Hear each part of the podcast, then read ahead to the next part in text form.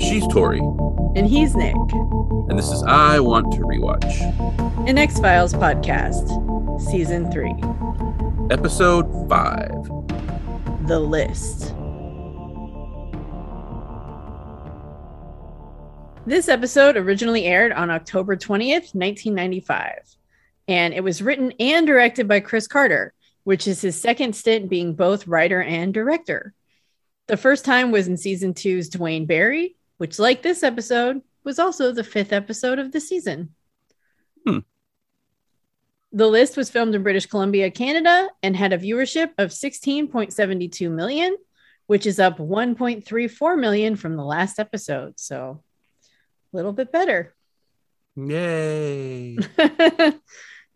So in The List, a man executed on death row promises he'll come back and exact revenge on five men.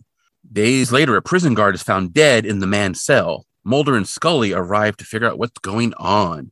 Is it a coincidence? A plot devised before his death and carried out by other prisoners? Or has the man really returned from death as promised? I bet if we wait and see if like former people die, then we'll get some evidence and we can actually figure it out. That would probably be a good plan, maybe. Possibly. Maybe. Yeah. Just wait and let people die and then we'll know. Anyway, we open the episode with a car driving down a foggy two-lane road. Ooh, spooky.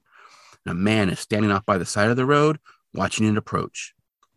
It pulls up alongside him and the door opens and the driver's like, "Mr. Simon, are you ready?" And he says, "Yeah." And he gets in. Ooh.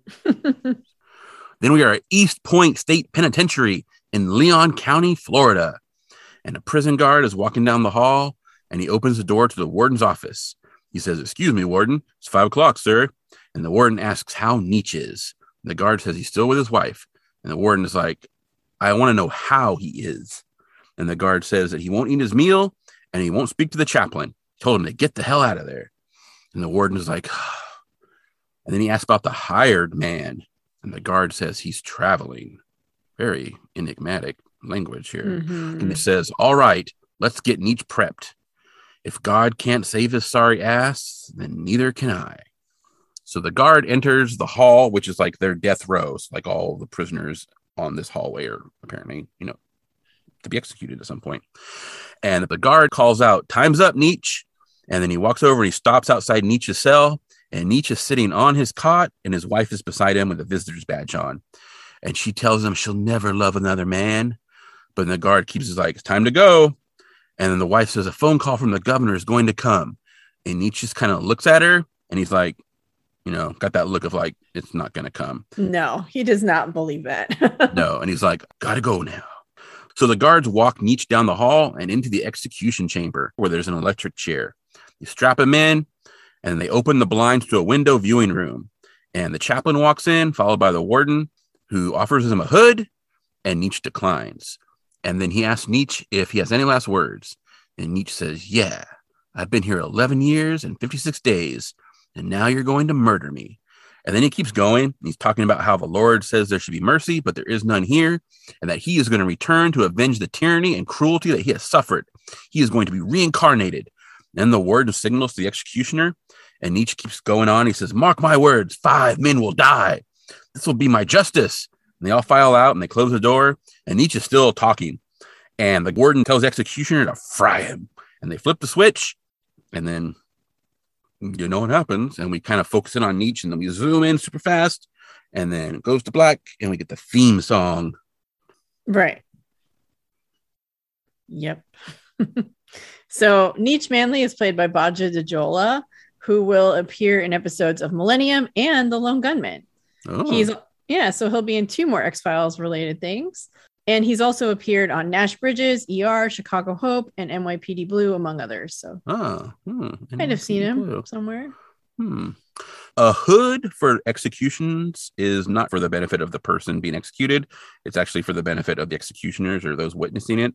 So I'm not really sure a prisoner would be offered a choice in the matter. I think you either get a hood or you don't get a hood, depending on whether people want to see you and like all that stuff that happens when you get executed. So it was kind of weird.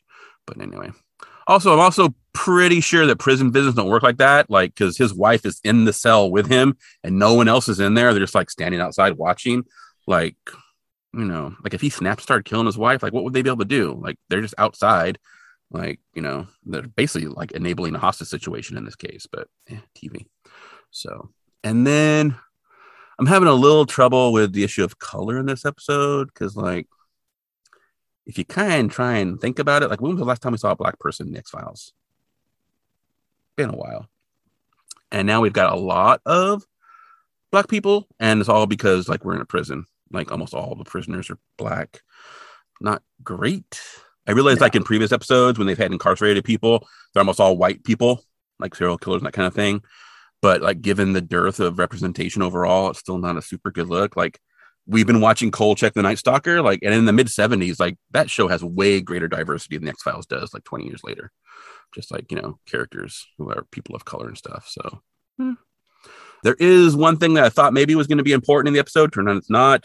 But in the warden's office, there is another man when the guard comes in who's sitting in a chair across from his desk. He is black. He's also the first black person we see in the episode. But as I was writing my notes, I was wondering if he was going to reappear. Turns out he doesn't. I guess he's probably like the DA or something, maybe. But that's who the warden is speaking to when he's like, well, if God's not going to save him, I can't. So, yeah. But I don't know if Kolchak is more diverse than the X-Files. I mean, it does have... Well, I mean, it's got like medical examiners are black. They have like more black officers. Reporters are black. It's not just like in X-Files, it tends to be like either like we've had Kasdan. We've had a couple like in Sleepless, you know, that kind of thing. Obviously, we had like Fresh Bones. We're like, you know, because we like a bunch of immigrants. Right. Well, I'm just thinking of just random side characters. Like, well, like just X-Files guards is like very, very white. But yeah, I mean, like they're usually just plain. They usually don't have lines. And we've talked before about how like even if they do have lines, they often don't get like credit in the episode kind of thing. Right. Yeah. But like Kolchak, they actually have like there seems like there's more like not just like background characters, or actually like characters who maybe aren't like main characters, but like engage in that kind of stuff. Whereas a lot of the characters in X-Files don't seem to be engaging unless they're like in this case where they're like, you know, the villain or whatever you want to call it. So just kind of weird. Like we had like Reggie, right? But then Reggie got killed. Kasdan is probably the strongest black character we've had in the X-Files. Well, and Deadpan Medical Examiner. Yeah, but she's got like one scene, right? She basically just has a cool line. She's great. Yeah. But I mean, you know, she's, yeah. Anyway, but yeah, I mean, there's not a lot of diversity in either. And honestly, like, yeah, it's not great that we get to this like execution plot. And of course, it's like a black dude being executed. But anyway. Yeah, we do end up with some white prisoners along in the episode, but like the majority of them are black, which I mean, honestly, it's Florida.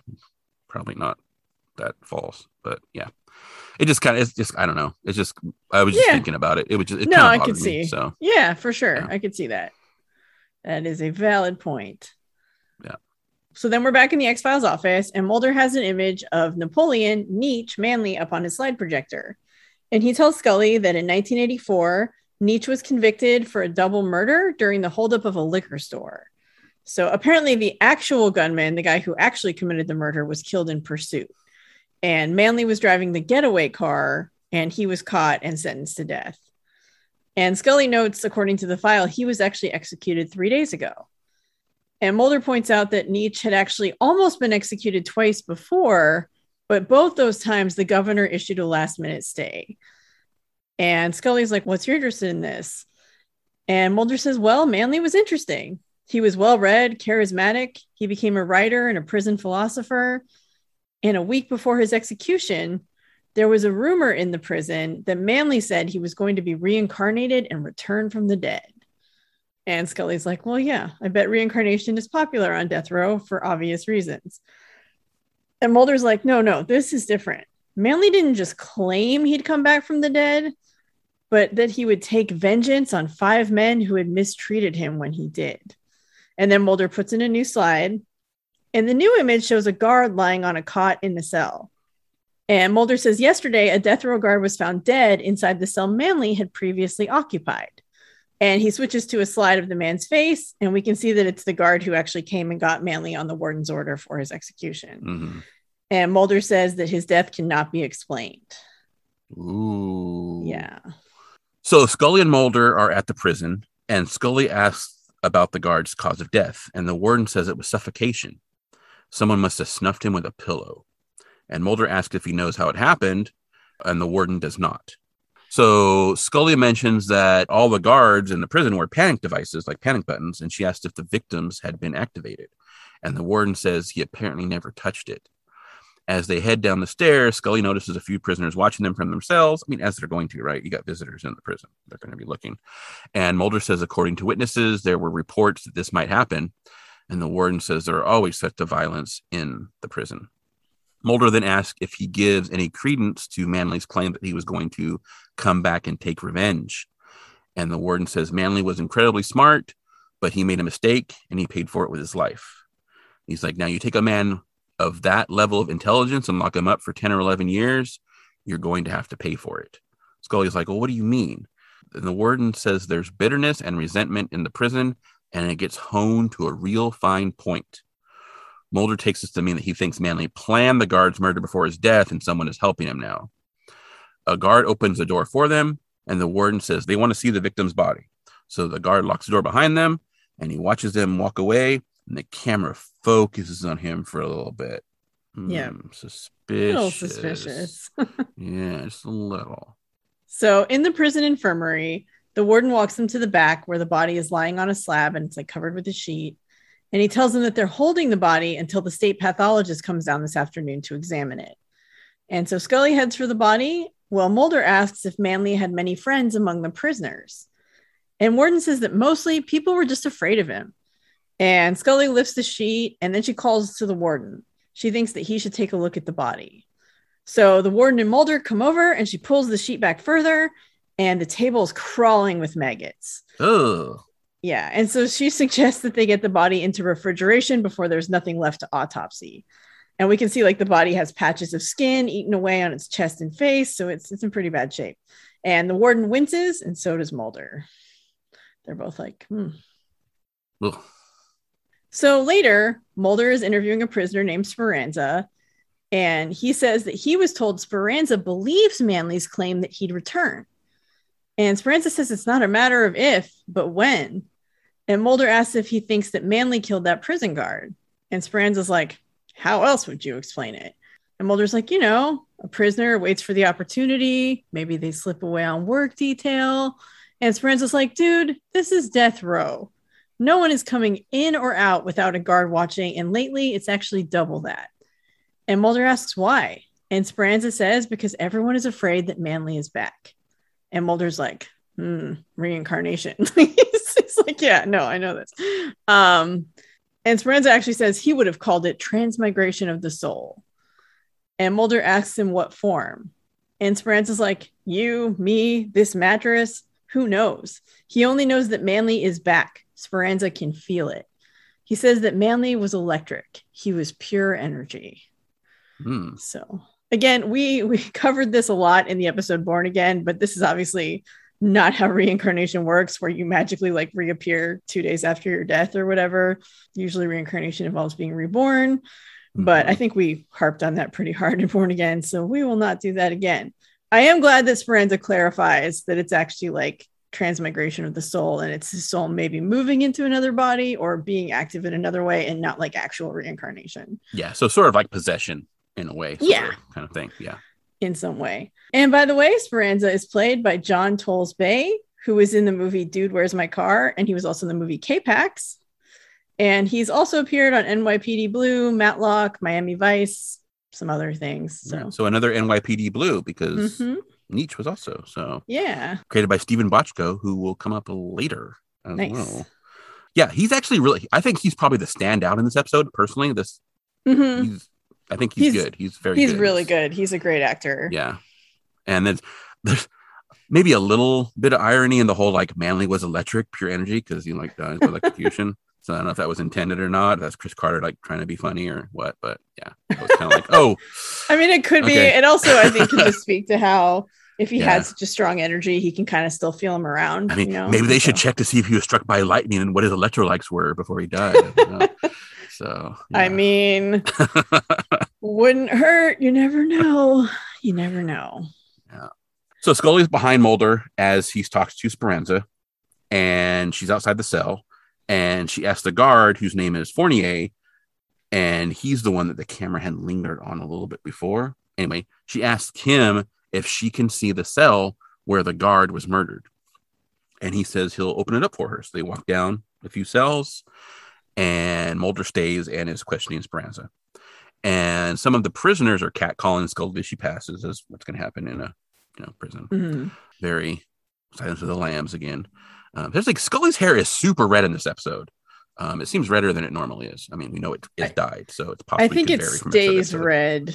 It stays pretty red, I think, through season 3 too. Like I think they're dying it just seems redder than it normally is. She also seems much paler and more freckly in this episode. I noticed than normal, but I don't know. Anyway, she goes inside, and to the right, there's just the place is covered in books. Right there's a little tiny TV that's actually on a stack of books, like as a table. So it's just covered in books, and the bed's on the side. And Fournier tells Scully that nothing's been touched. It's pretty much the way that Manley left it. And Scully notices there's like some flies on a pillow and on the bed, and the pillow has 2 like circular yellowish stains. So probably from the guard being there dead, I guess. So anyway. I would assume, yeah. So Scully asks Fournier if he knew Manley, and he confirms that he did. And she asks what he was like, and Fournier says that Manley was full of BS. And Scully looks surprised and asks what he means. And Fournier says that Manley actually started to believe the crap that he was preaching all of the years. Like, just because he knew all about all the different religions, that they made him some kind of god. And Scully asks who Fournier thinks killed the guard. The guard says he doesn't know. And then she asks him if he's afraid. He says he just keeps his ass covered and his eyes peeled, same as always. And then someone down the hall calls for Fournier, and it's something like maybe like another prisoner or something. And so he looks and like doesn't see anybody, but he goes down. He's like, I'm gonna go check on your partner, because Mulder's still in with Speranza, right? And he's actually in the cell with him. So, and so Fournier heads down to where Mulder was, and Mulder's like, we're fine. You hear him through the bars. You don't see him. He's like, we're fine. So, and Scully, meanwhile, looks down the other end of the hall, and she kind of heads that way. And she walks into what looks like a bathroom, shower room, and she's looking around, and then someone grabs her and pulls her back. And the person's like, I'm not going to hurt you. I just want to talk to you. And he tells Scully that he knows who he's going to kill. There's a list, and a man named Roke has it. So he lets her go, and she looks at him, and we see that he's wearing a prison guard uniform. And she asks who he is, and he says his name is Parmelly, and he wants to help. And then Fournier calls Scully's name, and Parmelly like backs up and kind of disappears from view, so Fournier won't see him. And Scully tells Fournier she was just looking around, and he's like, well, this isn't a place for a woman to do that alone. Yeah, he's not wrong. That was kind of 8 kinds of dumb, honestly. But yeah, I mean, she's an investigator. She's looking around. You don't go roaming around a prison by yourself, though. I mean, come on. Well, everyone's in cells. It's a little hallway. It's attached to where she is. I don't know. It's a TV show about creepy things. Yeah, so. I don't know. I think poking your head into the next room was not that weird. I don't know. Yeah, there could be dudes in there taking a shower. She doesn't know. I mean, maybe. I'm sure Scully has seen plenty of naked bodies. I think she would be fine with that. She's a doctor. Maybe that's what she was looking for. I doubt it. So Parmelly was one of the guards who was leading Manley to his execution in the opening.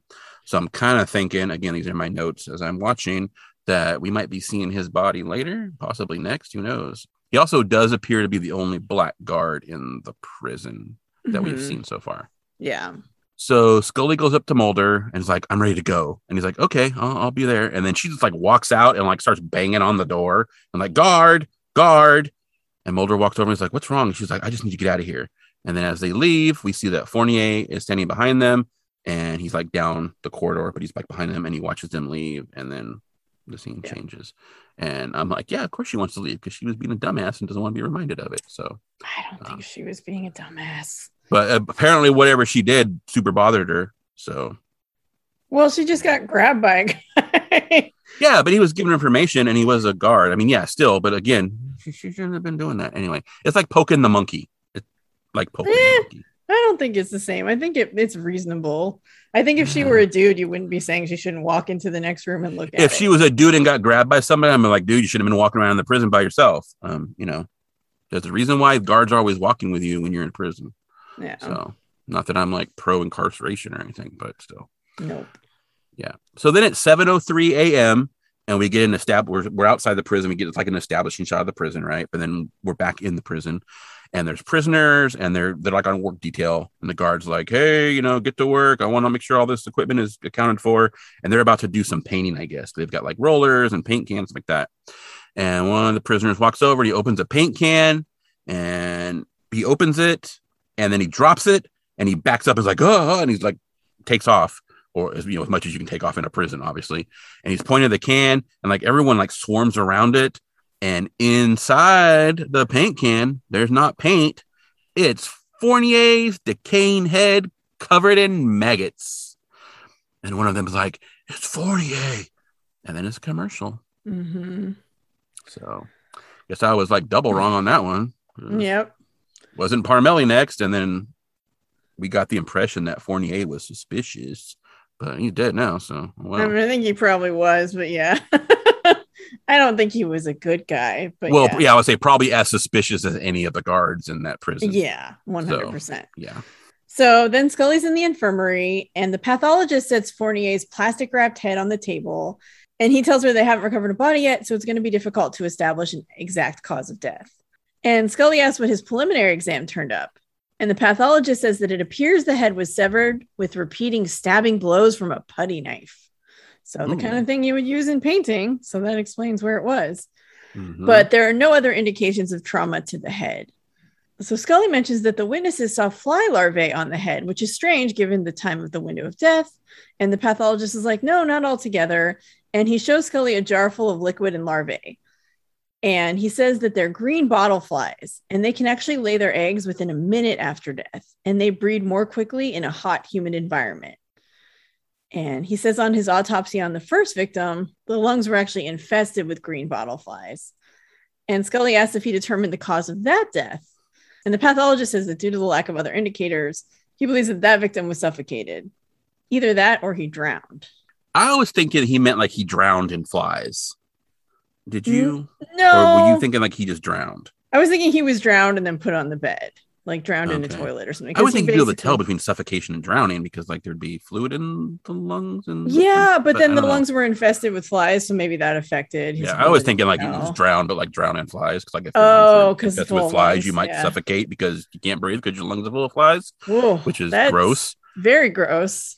Yeah. Thank you for putting that in my nightmare. That's fuel. Okay. This episode, I was so itchy watching this episode. I know. This episode is full of nightmare fuel. Like it's got the electrocution thing, and then it's got the flies and the there's just a lot of maggots it. And and they keep showing up, so it's not like this is the last time we're going to see maggots and flies. Trust me. Nope. So so Mulder visits Roke in his cell, and Mulder tells him that he heard that Roke has a list, but Roke is like, I don't want to talk about it here on the block.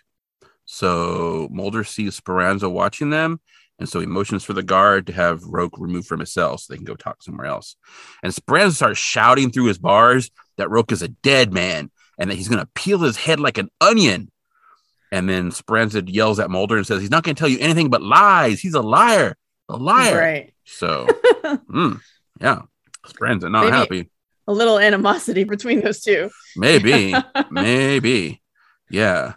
So in another room, Mulder is talking to Roke and asks him how he came about this list that he claims to have. And Roke says he overheard Manley and Speranza talking about it through the bars one night. And Mulder asks how many names are on it, and Roke says 5, just like Manley said. And Mulder's like, so you knew those 2 guards were going to die? And Roke's like, I knew they were on the list. So Mulder figures he wants to make a deal for the other names, and Roke says he wants to transfer out of this hole. Mulder asks if Roke is on the list, because he thinks maybe Rogue wants to get out of the prison, right? Because maybe he's on the list, and so he wants to get out of there so he doesn't get killed. Yeah. But Rogue says he's not saying anything until he gets his deal. And Mulder asks, what if they won't give you a deal? And Rogue says, then they will see 3 other people die. Yep. Mm. And Rogue is played by Bokeem Woodbine, who actually has appeared in the movie Spider-Man Homecoming. And he will appear in the upcoming Ghostbusters Afterlife. He's also been in a lot of other things. He was in The Rock, Law and Order, Fargo the series, and he was in a show called Unsolved, The Murders of Tupac and the Notorious B.I.G., which I think is a fictionalized account of their murders. It's not like a documentary, and he plays a detective in that. So I just thought that was kind of interesting. Do you know who he is in Spider-Man Homecoming? I was trying to think, and I couldn't picture him. I don't know, maybe he's just like a side. Yeah, I don't think he's like a big role. I think he's just like... Maybe he's part of like the Vultures gang or something, maybe. Yeah. Okay. And I don't know who he's going to play in Ghostbusters Afterlife either, but I did think it was cool that he was going to be in it, so... Yeah. He totally reminds me of someone, but I'm not sure exactly. And I think it's one of those things where he reminds me of a person I actually know. Like over the last 10 years, like I tend to work with like a dozen or so people at a time.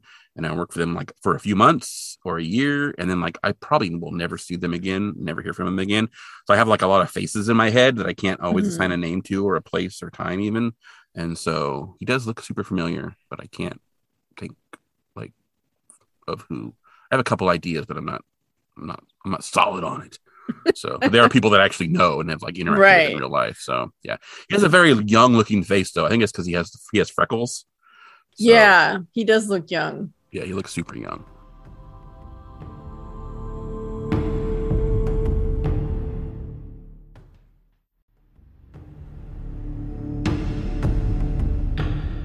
So Mulder and Scully are walking down the hall with the warden, who says, like, I can't make that deal. And he says, if he did, every half-bit comment on death row would suddenly come up with a scheme like that. And Scully's like, well, what if it saves 3 lives? Isn't that a deal worth making? And the warden says his job is to control anarchy. He doesn't run the prison. He just patrols it. And if the prisoners want something, it finds its way in. If they want someone dead, they find a way to shiv him. And Scully points out that his guard's being murdered, and the warden says it doesn't matter. If he backs down, he'll be sending a message about the benefits of killing prison guards. So he says that there's a conspiracy at work. Ooh, and he's going to crack it. That's his job. And the warden then opens the door to his office, and inside, sitting at his desk, is a headless body, and it's Fournier's body. And he's like, wah! And he's like calling for guards. And then Mulder's like, guess you can complete that autopsy now, because they have the body. So Mulder always has that quip. Yeah, I admit. I didn't put the two together, and I thought it was another dead person. And then I was like, oh, it's because they found the head. They hadn't found the body. Yeah. So the body was left in his office. But at first I thought it was like a third body. So yeah, nope. It was a little not. There's a couple times in this episode where I totally just forget shit that happens. And I'm like, what? But anyway, yeah, I'm not sure what's going on in my head. And my brain does weird things. Let's not go into what's going on in anybody's head, because that's just territory we do not want to walk into. So then we see Mulder and Scully are in Manley's cell, and they're examining his bookshelf. And it's 3:45 p.m. We skipped that. Oh, so, whoops. I must have missed that. I scrolled too far. It's at the bottom of the page, and then the rest of the paragraph. Yeah. We have notes. We have notes now. You guys have probably noticed in the last few seasons, because our first few episodes, we didn't have notes and it didn't work. Now we have pretty detailed notes, so we don't forget important things. But we still manage to mess up. We do. It's kind of impressive. So anyway, they're examining the bookshelf, and Scully pulls down his Bible, and she notes that it's all marked up. And Mulder reads a paragraph from the book he's holding, which is, I come and return to the beginning of the end to begin again the journey of souls, the Godhead universal for whom there is no death, only eternal life. And Scully asks what that's from. And Mulder says, Neech Manley, 1994. Sounds more like Chris Carter, 1995, honestly. But... It's Neech Manley, 1994. It sounds a lot like the stuff that we had to listen to in the Blessing Way, honestly. Yeah, it kind of does. Anyway, there are pages and pages of his writings with references to a myriad of different faiths. He was obsessed with reincarnation. And Scully points out that being obsessed doesn't mean you can do it.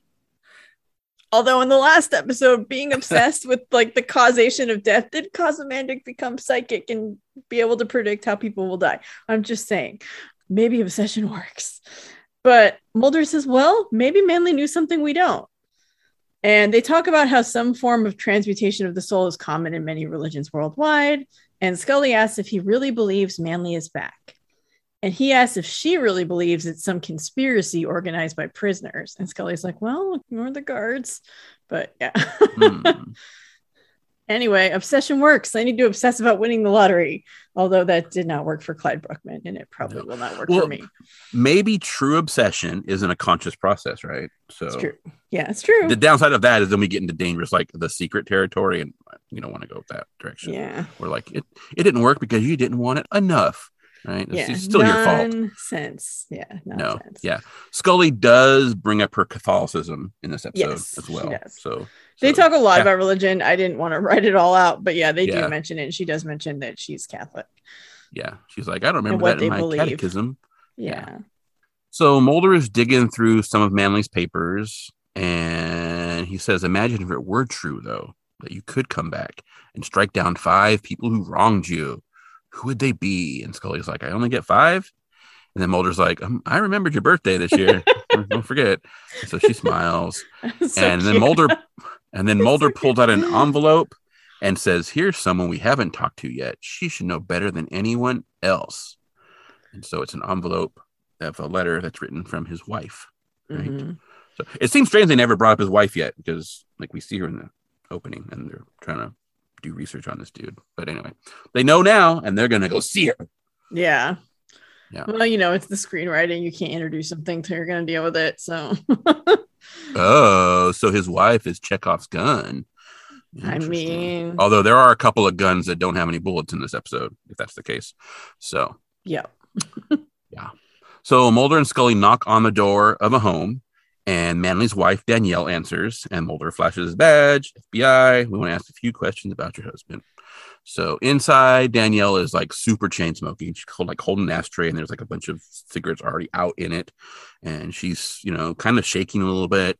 And she tells them she had this dream that they put Nietzsche in a chair and flipped the switch, but he wouldn't die. They couldn't kill him. And Mulder asked if he shared his thoughts about dying with her, and she says he wasn't afraid to die because of his beliefs. She only got to have personal visitation days right before the executions were scheduled, so only 3 visits in the last 11 years. But sometimes she could just feel the power of his beliefs through the visiting glass. And Mulder asked if she thinks he's come back, and she says if anyone could, it would be Nietzsche. Yeah. I mean, she looks pretty terrified in the scene, and you know, so she's obviously worried about something. Like, she's scared. And Danielle Manley is played by April Grace. She's actually had a very long and active career. Among other things, she's been in Boston Legal, Star Trek The Next Generation, How to Get Away with Murder, and Lost. And this will make Nick happy, she was in an episode of Cop Rock. Yeah, we'll get to that here. So one, she looks very different in this scene than she did in the first one. She looks younger in this scene than she did in the teaser. But I think that's maybe because her hair is pulled back. Yeah, it could be. I didn't think so. It could be the lighting too, although she's not really lit well in this scene either. Because like the lights behind her, it's like Mulder and Scully are lit super well, but she's not. She's kind of in shadow a lot. Scully seems very interested in her ashtray and cigarettes, and I guess this is going to come up in the next scene. So again, I'm writing notes as I'm watching. So, and 3, I've never seen Cop Rock. I never want to see Cop Rock, honestly. It's just that it's such a ridiculous concept that, you know, it was greenlit only because Stephen Bochco, who had been like, he created Hill Street Blues, he created LA Law, he created Doogie Howser MD. Like, no one was willing to say no to him. And so I'm kind of like just intrigued by how people with power can basically do whatever they want. So, but I'm not that intrigued. Like, I don't ever want to see it. I mean, I think anything that's a musical on primetime television is magical, and I think that should honestly happen more, because musicals are amazing. Well, no one else agreed with you, which is why I know it lasts very long. I mean, he also then made, like, right after Cop Rock, he made a cartoon that was called Capital Critters about like politics, but it was like animated, which also didn't do very well. And then he took some time off, and then he created NYPD Blue. So. Yeah, I think it's just one of those things where, like, you know, oh, this dude is super powerful, let him do whatever he wants, and then they don't turn out so great. But that's how it goes. I will say, regarding the lighting thing, I know there's been a lot of articles in the past like decade, or, you know, people talking about how people didn't know how to light people with darker skin, and so they often looked like crap because they weren't being lit correctly. Yeah, makeup too. Yeah, makeup as well, but that's like a huge like push from people like in cinematography to get people to learn how to light different skin colors and different skin tones, so that it's not just all based on white people, which unfortunately you hear that with a lot of like the makeup and like hair as well, people who don't know. She's not lit great, but like I said, the way she's in this scene, the window is behind her, and so she would be in shadow, but then, like, you know, obviously when you get the reverse angled, and Scully and Mulder are like lit perfectly right because they're, you know, the stars. So it like it makes sense for the scene, but also it's just she's not lit that great.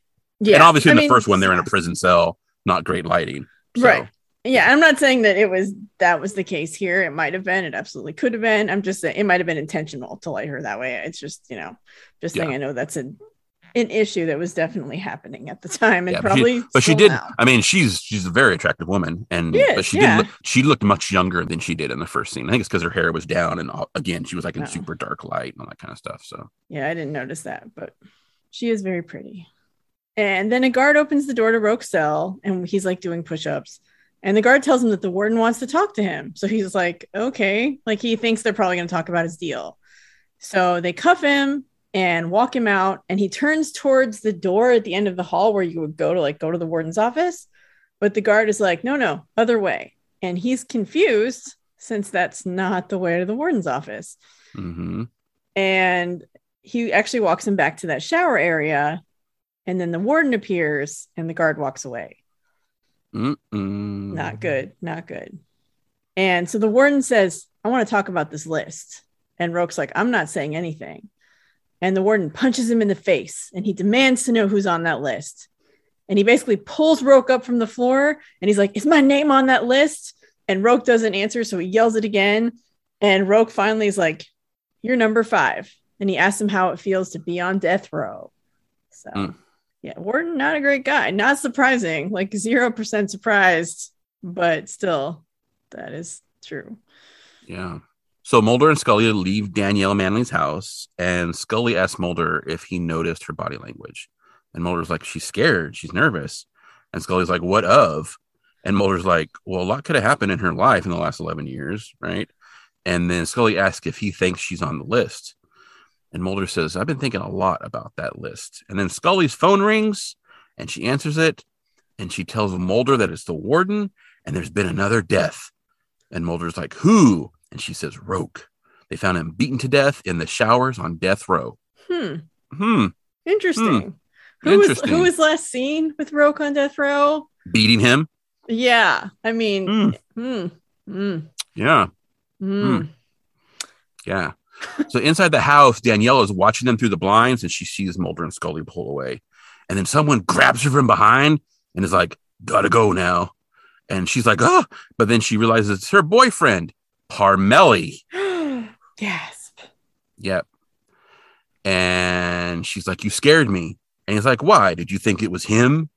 And she asks him where he's going. He says, like, I gotta go to work. She's like grabbing his shirt and stuff like that. And she's worried that someone will find out. But he tells her to stop worrying. He puts on his uniform and says, Manley isn't coming back.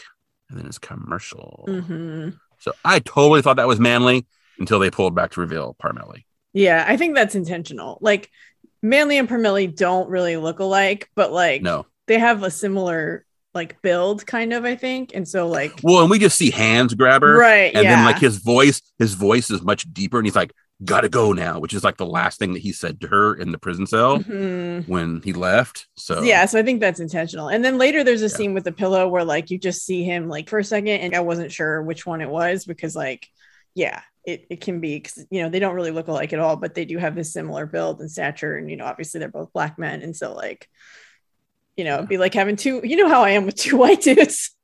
So I think sometimes if people, you know, well, they're both bald. Like, yes, Parmelly's a heftier dude. He is a little heftier, yeah. But I mean, he's also a little bit lighter skinned. Yeah, but he might be a little shorter too. But I think you're supposed to just have that immediate, like, wait, is that Manley? And I think that's supposed to be, and like, oh, not to go that way, but it's like white people writing it. Oh, two bald black dudes. They're gonna look told. No one's gonna be able to tell them apart. So to be fair, I think they've done similar things with white people, but some of that is just because I can't tell them apart. So. Anyway, so Mulder and Scully arrive at the prison in the showers, and two guards are putting Roke's body on a gurney. And the warden tells them that one of the guards found the body. And Scully goes to look at the body, and the warden tells Mulder he's ordering a lockdown of this facility until things are back under control. Anyone who had contact with Manley is a suspect. And Scully is bending over the body, and Parmelly whispers that he warned her. That's 3. But is it 3? Well, I mean, it's only 2. It's only two. We know that. We know it's only two because we know. Also, how did Parmelly beat them there? Yeah, I mean, he probably knows the back road. He goes there all the time. I guess because like, they left and he was still like putting on his shirt and stuff. Yeah. And then he's like already there, like at the body. And knowing how prisons are, they probably had to wait. They probably had to get checked in. They probably, there's probably a process. So it probably wasn't just like directly just in there. Thing too. That too. Yeah. I mean, I think it's both. I think it's probably a script thing. And I think it's also, you can kind of in universe go, well, they probably had to do tape, red tape. So Mulder like is chasing after the warden and he's like, why Roke? Why would Roke be killed? And the warden says that Manley hated Roke and they tried to kill each other once. So then Mulder asks, like, what about the other victims? Did they have a history with Manley, those guards? And the warden says that a few years ago, Manley had a disciplinary issue and those guards had to handle it. And so Mulder's like, how badly did they beat him? But he knows what's going on. He knows what's up. Yeah. Yeah. And he realizes that the victims are people who cause Manley like physical pain. And he's like, the lockdown isn't going to help. After all, how many inmates could have put that body in your office who had access, right? And the warden realized that Mulder is saying that guards might be involved. And Mulder says, what I'm saying is Roke may not have been victim number 3, which is what we know is true, right? Mm-hmm. So Mulder asks for the name of Manley's executioner. And the warden says, that's confidential. Only 3 men know it. They place an ad and they pay the man in cash. There's no written record. And Mulder says that man's life may be in danger. And Mulder tells them that, you know, what can you lose? Like, if I'm right about my theory, that will reduce your suspect list to 4. And the warden's like, 4? I said only 3 people know that who the executioner was. And Mulder's like, I'm counting Manley. He always has to. Yeah. No, I love it. Yeah. And so Mr. Simon is obviously the hired man and therefore the executioner. Because the executioner is wearing a hood, right? Mm-hmm. So that's who was getting in the car. Yeah. Yeah. So Mulder and Scully arrive at the house and they open the first door, and this house has like a covered porch type entryway thing. So like the first door just leads into that area and then the real front door. And Mulder scoops up mail from the floor and he calls for Harry Simon, and then he opens the door. And it's unlocked. So he hands the mail to Scully. And Scully goes into an office that's near the front door and she puts the mail on a desk. And she looks at a framed photo of 2 men fishing. And then she notices maggots on the rug on the floor. So she looks up and she calls for Mulder. So Mulder comes in and he looks up and he sees a maggot fall out of a light fixture.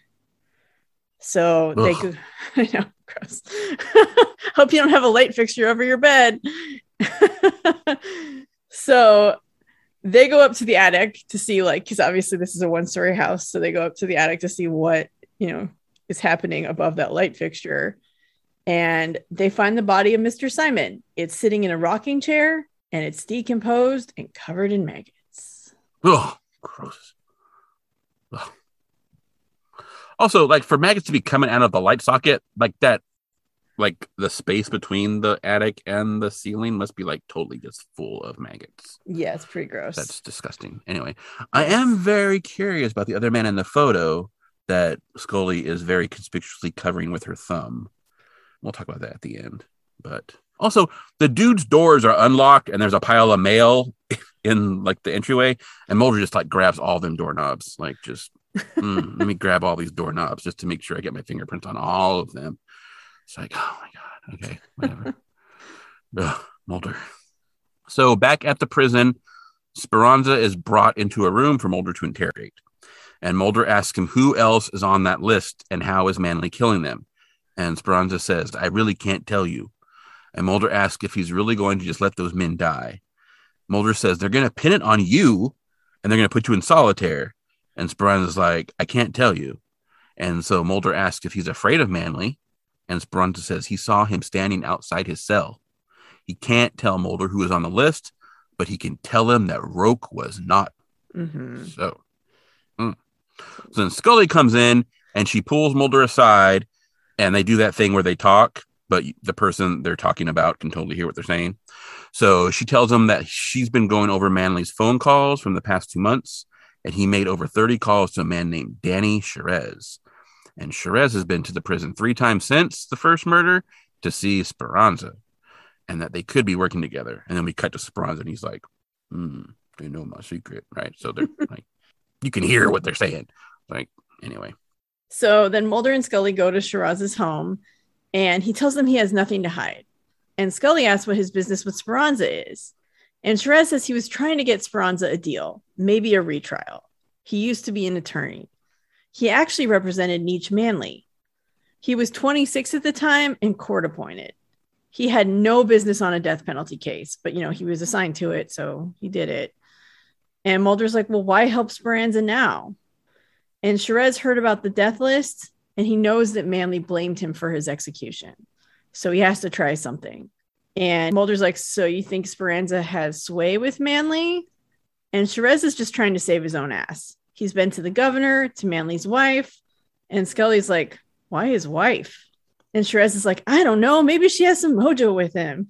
Like, he's literally just trying everything. Yeah, like, he's just like, I'm going to do whatever I can. I don't want that. But, you know, well, he was there. He got run out of the house by Danielle's boyfriend who works at the prison. So that's some news. What? Well, not to us, but yeah to Mulder and Scully. Mm-hmm. Yeah. So a guard, we're back at the prison, and a guard opens the door to Speranza's cell, and the warden walks in. And Speranza asks what he wants, and the warden tells him that he can pull some strings from him to take a look at Speranza's case again if he calls off the dogs. And Speranza agrees, and the warden says, I'll have someone from the governor's office here to see you by the weekend. Yeah, so, I would not believe that.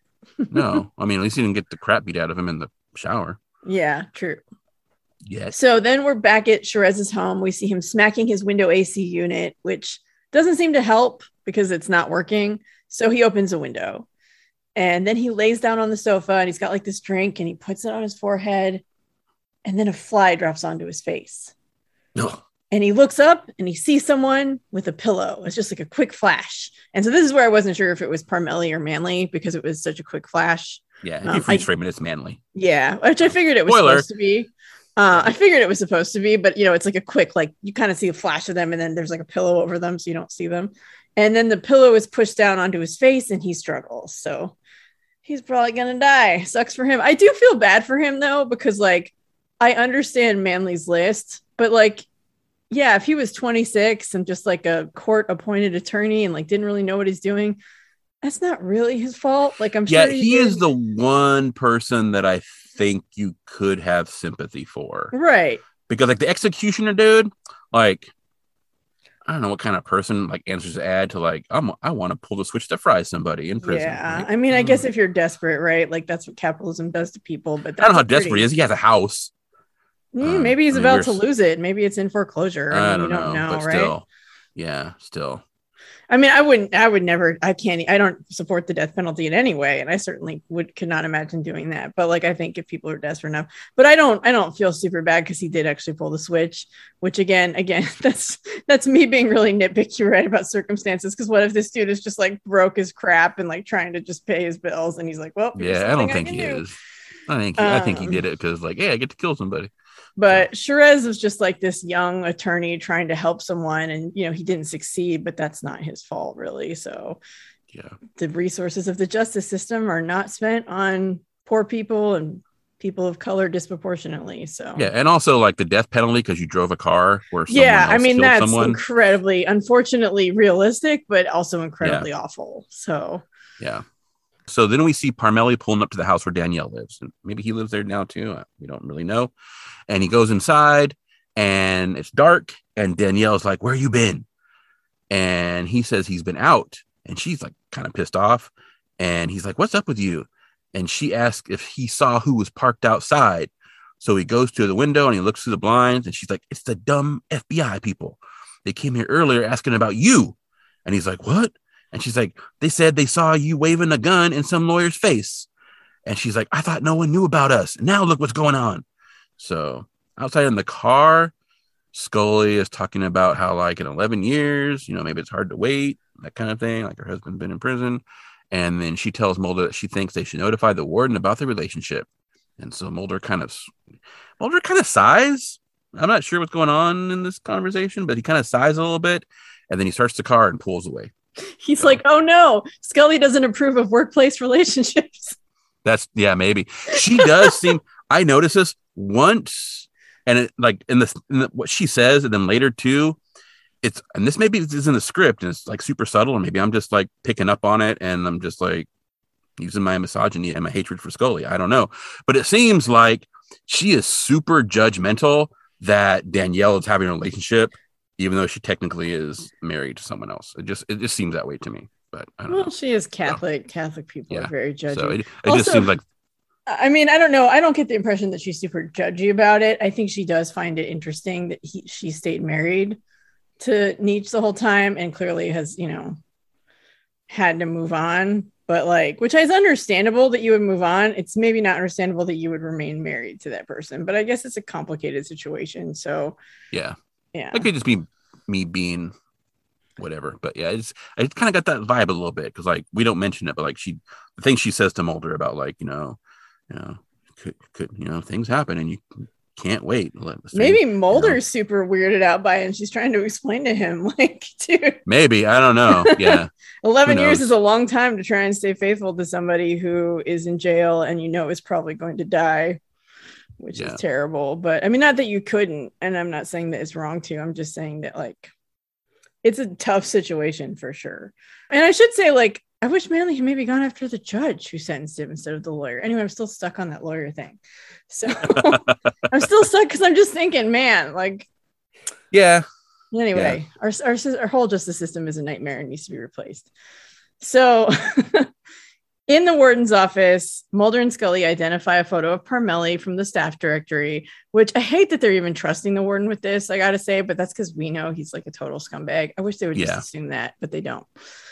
And so the warden then calls someone to get Parmelli's time card for the past week, because they figure, well, if he's with Danielle, maybe he's doing Manley's dirty work, because maybe they had some kind of deal or something. So he confirms that Mulder and Scully saw him with Danielle Manley, and Scully says yes, and that also Parmelly cornered her to appeal for Roke when they first arrived. And she asks if it makes sense that Parmelly could be Manley's assassin.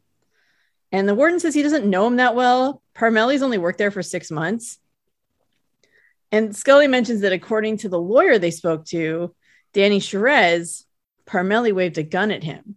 And then she asked the warden if he knows of Sherez. And the warden's like, yeah, everyone does. He was found dead at his apartment this evening. And Mulder asks if he, well, that's not why he knows him. I made it sound like he knows him because he was found dead at his apartment. It's very weird. The way he says it is very weird. He says it exactly like that. Yeah, but basically he says, I knew of him, everyone does. And by the way, he was found dead at his apartment. And so Mulder asks if he was murdered. And the warden says it appears he was suffocated to death. And Scully's like, well, that would make him the 5th victim. And the warden thinks someone should arrest Parmelly. And Mulder kind of looks at him like he wants to add something or say something. Like Mulder's doing that thing that he does sometimes where you can tell he's not like agreeing with the situation, or he's having his own little thoughts. But for some reason, he's not vocalizing them, which is weird for Mulder, right? Because like normally he's very... very vocal. But he doesn't say anything, and then he follows Scully out. Well, maybe he doesn't want to give too much away, because maybe he's actually thinking like, maybe we shouldn't be telling this warden all our stuff. Maybe he is. So. I mean, he doesn't think Roke was really a victim, so then who killed Roke? Well, maybe the warden knows, you know. Yeah. Totally. Yeah. So there is another black guard in the photo book they're looking through. His first initial is S and his last name is Gold. He has a rank of sergeant, which is, so he's not really, I guess, a guard, although guard isn't really a rank, but Parmelli's rank is listed as guard, so I don't know what they're doing. Anyway, his ID is 4151. They do use it on 2 pages, though. They repeat it, so he's in there twice. And there's like zero organization of this card, because they're not like in numerical order or alphabetical order or like rank order. It's kind of crazy. Also, the back of Gold's card says his eyes are blue, which they are not. They're brown. Not that black people don't have blue eyes, but he does not. And you know, just again, details, people. I'm gonna nitpick you. I'm sorry, I'm gonna nitpick you. No, it's totally fine. It's just, you know, no, they didn't think anyone was gonna like freeze frame on it and look. So yeah, I mean, they put VCRs existed. They should have thought about that. The prop people have 500. They actually built this whole prison set. We'll talk about the end. Stuff to do. Yeah. Although I think the outside. There was another episode. I'm trying to remember which one it was. Where, and I had mentioned like it's one of those things where like they show the outside of a building and they don't mention it in any of the notes about like where they filmed. And I think the outside of the prison is actually the same that is in the other episode that we had mentioned the prison in. I think it's the same. I mean, also maybe prisons are just kind of designed the same way. I think it's the same outside, but yeah, the interior stuff, they all. Yeah, I think it is too. I think they just used like a standard exterior shot. Yeah. So then we're in the Manley home. Well, actually, we're at the Manley home. We're not in it yet. We're outside. And then the camera moves in through the window and it goes through like the entire house. It goes through the kitchen. It goes through the bathroom. And then it finally reaches a bedroom where Danielle is sleeping. And then she like wakes up and looks, and then we see her point of view, and it's Manley standing in the doorway. And she's like, oh my God. And then it's commercial. Uh-oh. Yeah.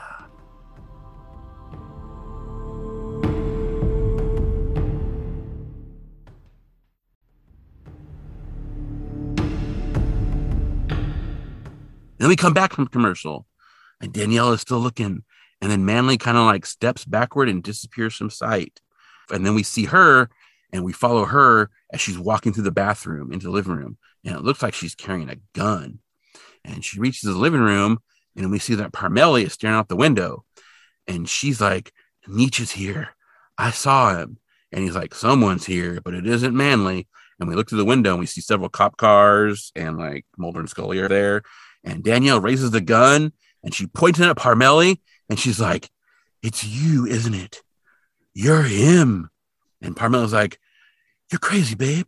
Like, you know, she's got a gun on him. So, yeah. Yeah. They cut the commercial break weird. They should have had Nietzsche disappear and then focus on Danielle on the outro and then come back with her walking through the house. Because the way it is, they come back and he moves out of the shot like super awkward. And I actually realized I was like scrubbing through the scene back and forth to like look at it. And I think what they actually did, I think they actually played it backwards of him coming into the doorway. Because if you when you're running it like backwards so that he's coming in, it looks super normal.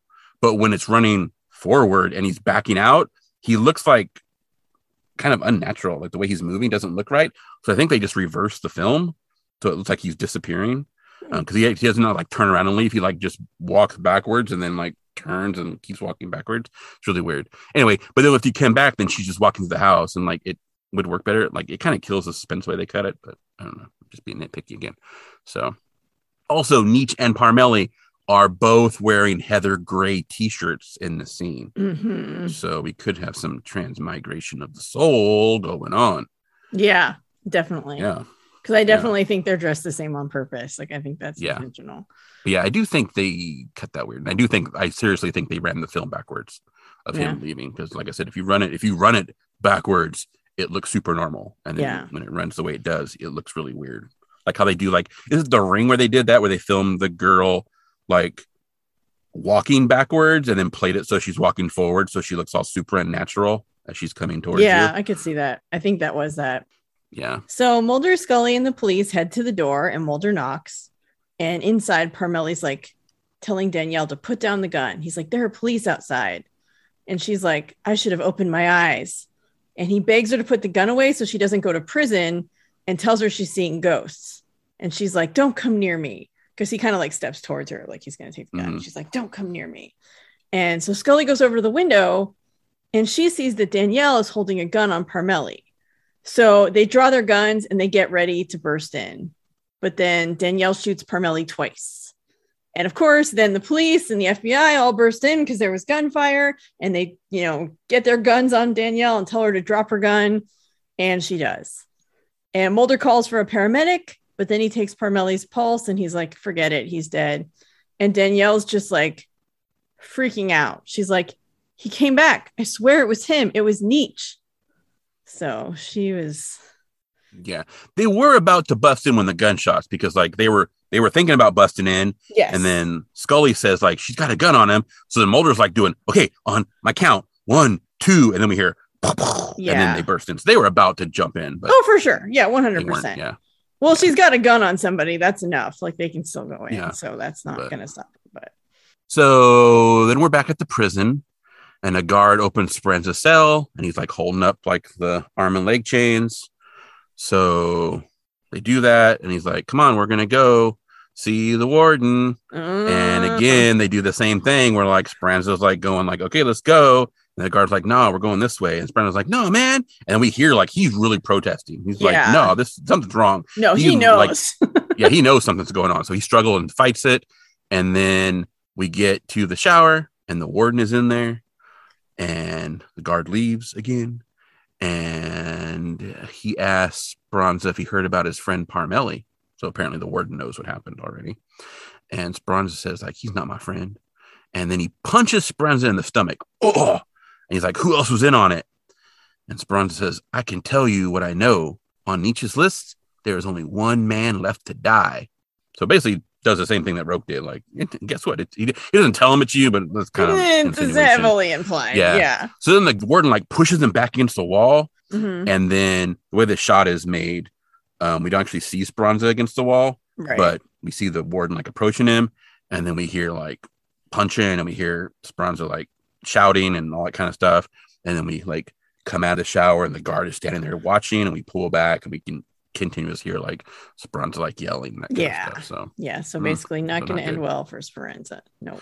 Yeah, we don't find out if he actually gets beat to death or not. I'm gonna assume he probably does. I'm gonna assume probably, because like then how do you explain this dude being beaten? Right Yeah, well yeah. And also then that's 5 and the warden probably thinks, well, we're good, and that's not how it works. But yeah, anyway, well, and also like if you don't believe in the paranormal aspect of it and you just think people are conspiring to kill people and you might be next, you know, you're killing off the people you think might kill you. Not that that's okay. I'm not saying the warden has any right to do that, but I'm just saying, it's not a great look that you have these prisoners somehow getting out of their cells and being beaten to death in the shower. No, we're assuming after they're dead, they're taking the chains off them, so it looks like they're not tied up. Oh yeah, 100%. Yeah. Roke didn't have chains. Yeah, no, because they're trying to make it look like it's like inner prisoner stuff. Yeah, whatever. But just like from a prison point of view, it's like, you're going to get investigated because you've had 2 prisoners be beat to death in the shower. Like, how did they get out of their cell? Yeah. How did whoever beat them get out of the cell? Right. Yeah. So, yeah. Although, to be fair, I'm sure that stuff doesn't get investigated as much as it should or as deeply. Probably not. And probably because they're all on death row. So it's like, oh, you saved the government some money. God, our system is so gross. What the hell is wrong with us?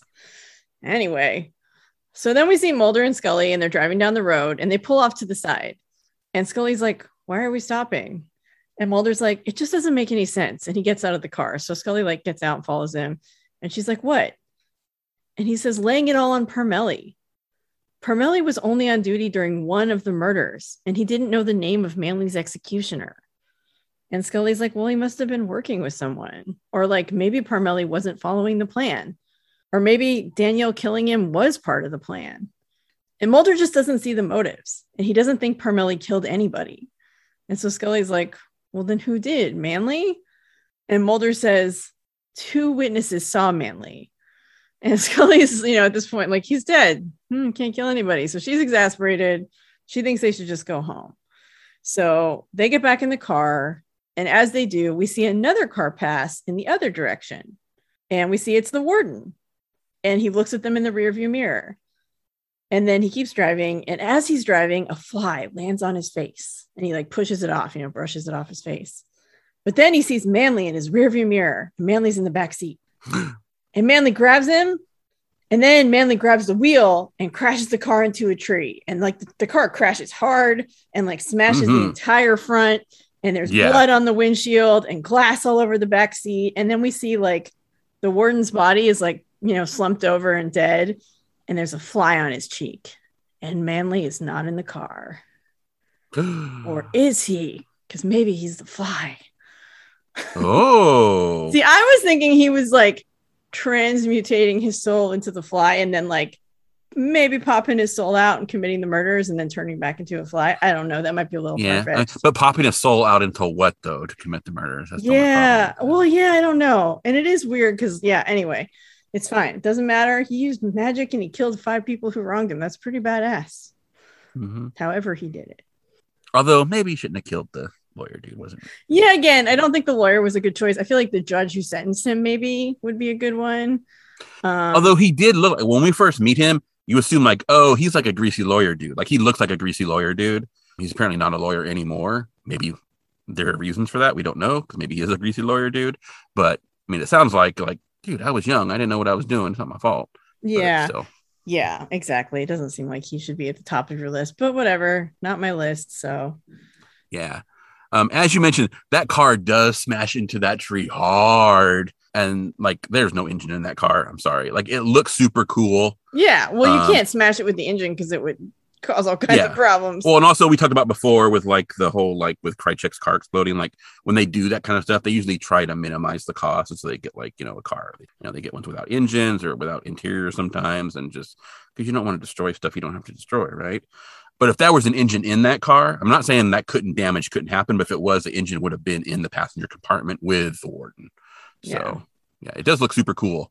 They did a good job. Yeah. But it's just, like, not realistic. I mean, it would be realistic if when we went back and we saw, like, the, you know, the transmission was, like, stuck in the dude or something. That would be super cool, too.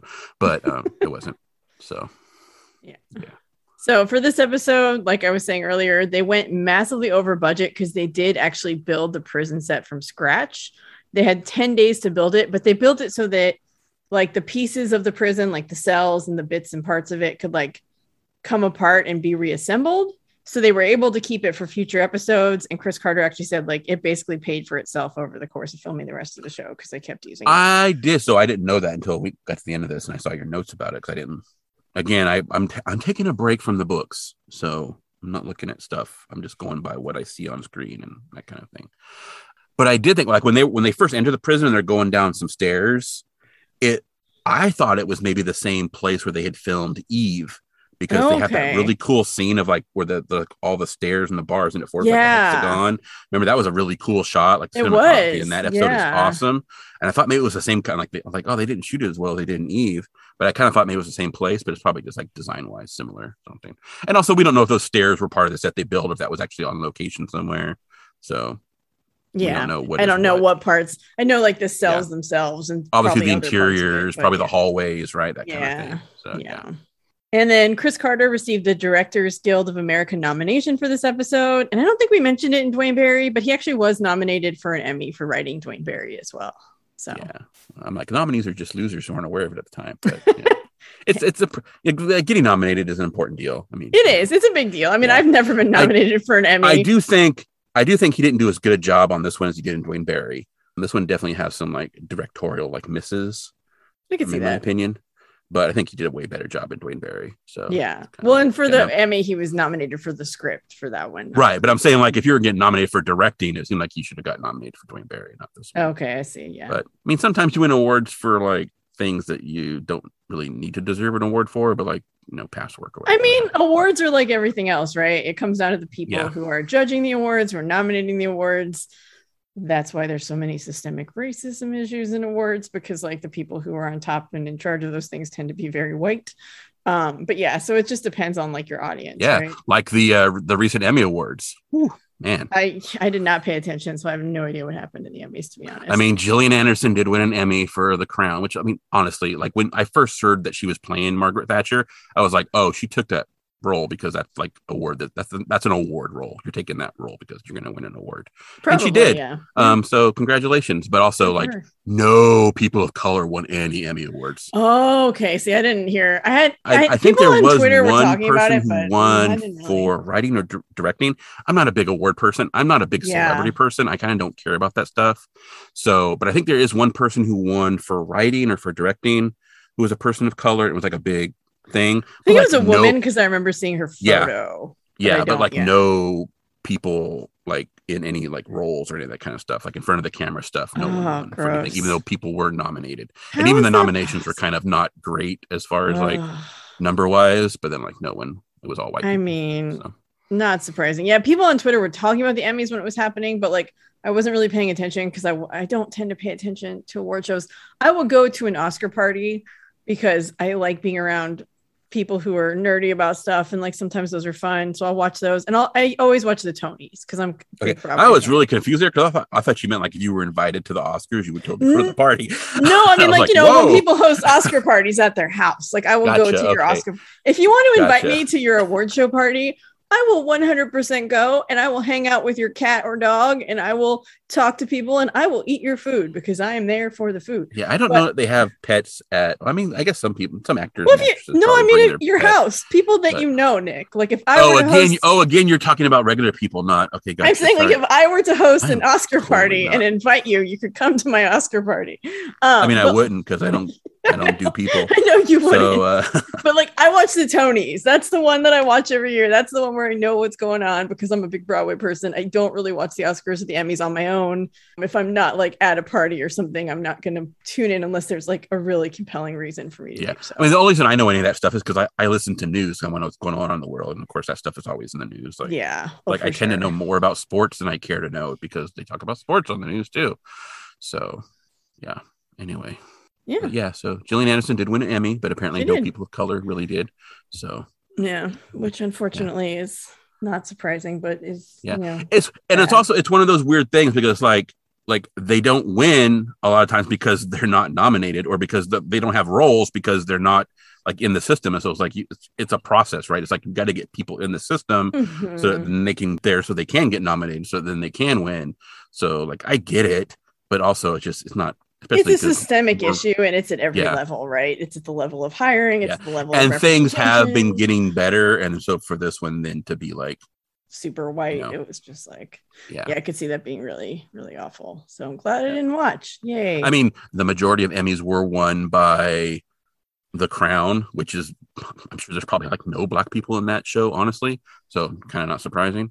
But yeah, I watched a couple episodes. I watched like maybe the whole first season. I know I watched the episode about like the smog stuff and I like in London, and then I don't care that much about the royal family. I just have trouble getting into it. I mean, I would be and this is something, please no one take this out of context, I would totally be a Republican, because a Republican in that context is someone who is like down with the monarchy, right? We want no monarchy. So not a Republican in the United States, mind you. But, well, I don't think you'd be a Republican there either now, but because I think that whole thing has shifted. But you can be anti-monarchist. Yeah. I mean, I am.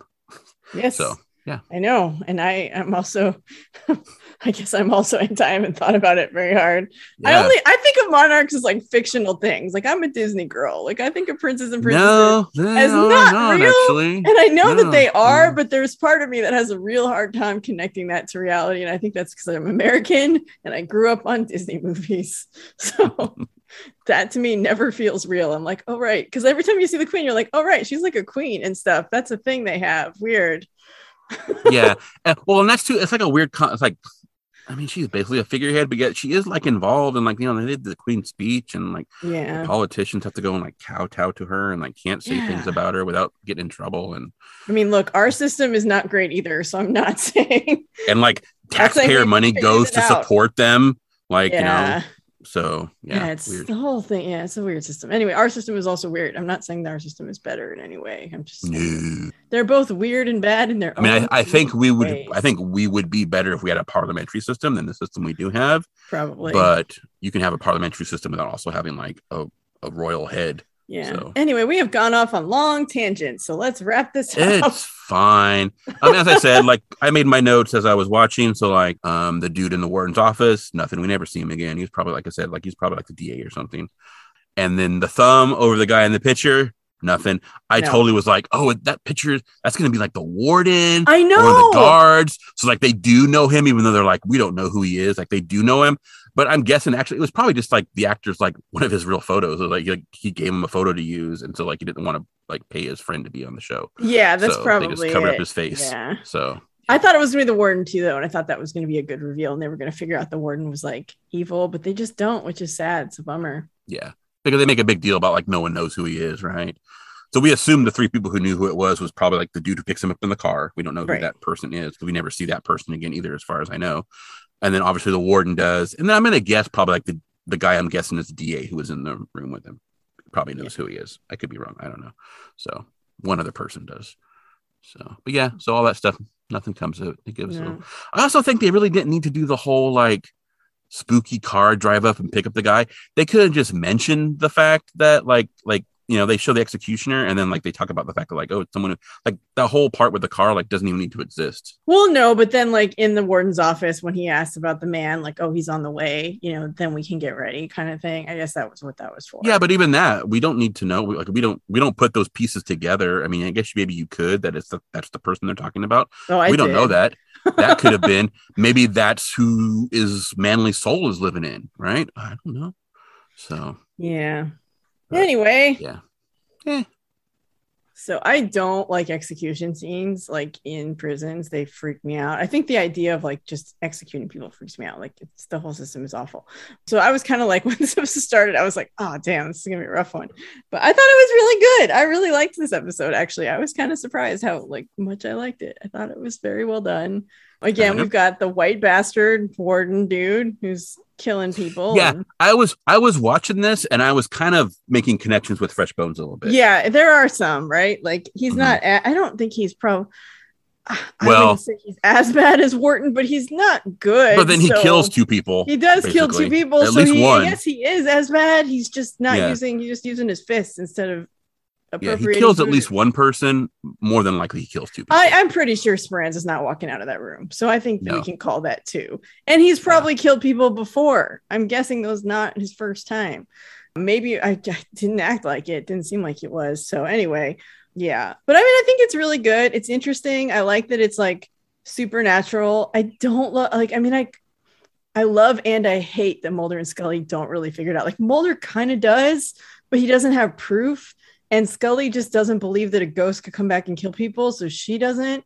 And so it's kind of one of those things where it's frustrating because you're like, oh, if only you knew. But I guess the warden gets his anyway, right? So like, yeah, he's gone. So I guess that's solved anyhow. I mean, funnily enough, in my original notes, which I then deleted because I realized what was going on, I had totally forgotten about the lawyer dude getting killed.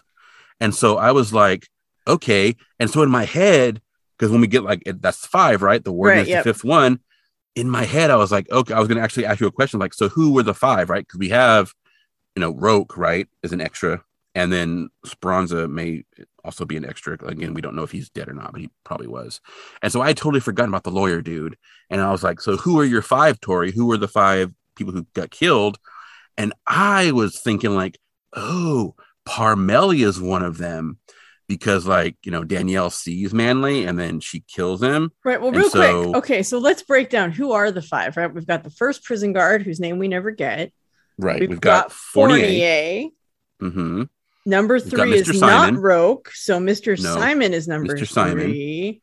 Then number 4 is Sherez. Yeah, the lawyer dude. And yeah, so number 5 is the warden. But I had totally forgotten about Sherez. And so I was working with the fact that Parmelly was the 4th one.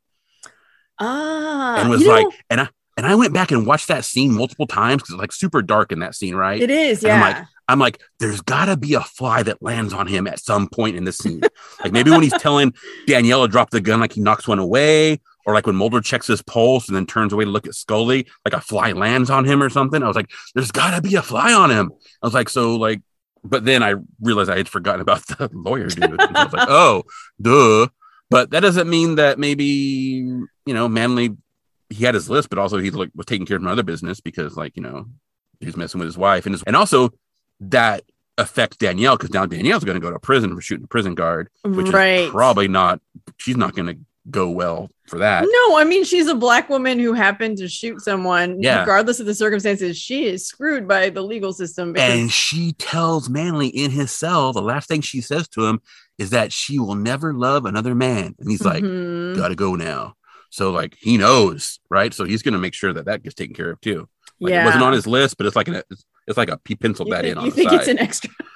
Yeah. You think he had some time, so he went over. No, yeah. I mean, I think, and it's funny because she is terrified and, you know, rightly so, she knows that she's been lying to him. Mm-hmm. Not that should justify killing anyone, but yeah, like obviously this guy's, he's got his list. And I was surprised that Parmelly wasn't on that list because it does seem like, you know, but yeah, no, that I agree with you. It probably is. Manley decided to take a little detour and he's like, all right, now I've screwed you over and now you're going to prison. You're going to find out what it's like. So yeah, sucks. Yep. The judge, I hadn't thought about the judge, which we never see, right? Because we don't see like his prison, we don't see his like trial his sentence or anything. 11 years ago. But yeah, I would think that dude would be on the list for sure. Yeah, I feel like he would be on the list more than like the attorney, because the judge is the one who handed him the death penalty, and also who like, it just seems like that would be more. Yeah, I mean, I can see where maybe you could blame the attorney more, because like the judge was just doing his duty based on it, the job the lawyer did, and the lawyer, like, if you think the lawyer like totally like flubbed your case, and you can assign more blame to him than the judge. But still, I mean, the dude who like just like comes and gets him, I mean, obviously he beat him at some point too in the past. So he wasn't just doing his job. Not that that's ever a justification for anything. Anyhow, so I'm just thinking ratings-wise, this one is hard, because it is, well, I guess I always say it's hard, and then I'm like, but it's not hard, because this was very good. I don't know. I guess just because assigning a number to things is hard for me, because I have to, like, evaluate. Like to build the drama.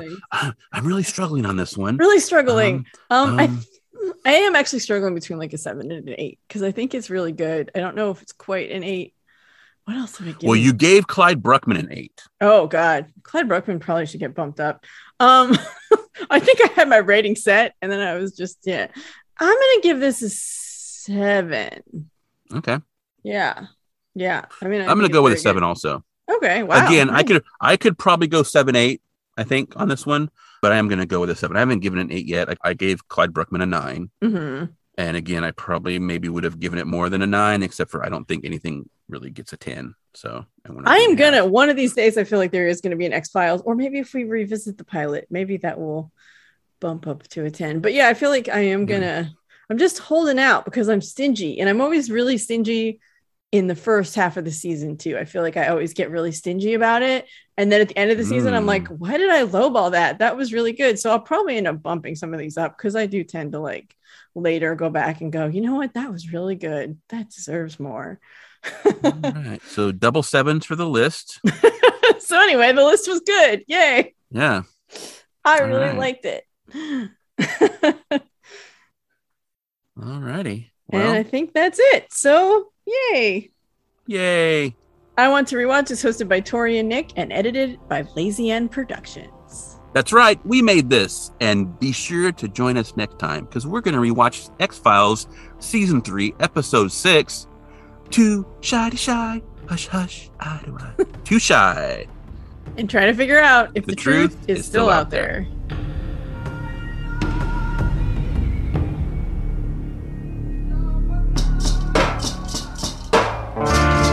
truth is what we make of it.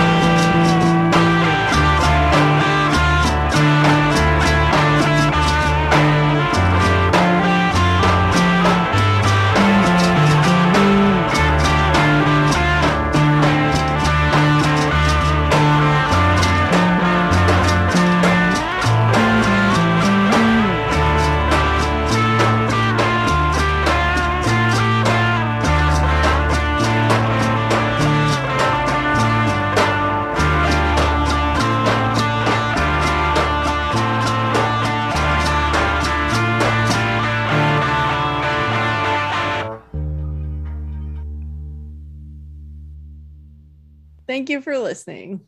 Fuck them. We'll just cut it. Yay. Oh, the Patreon people get thank yous.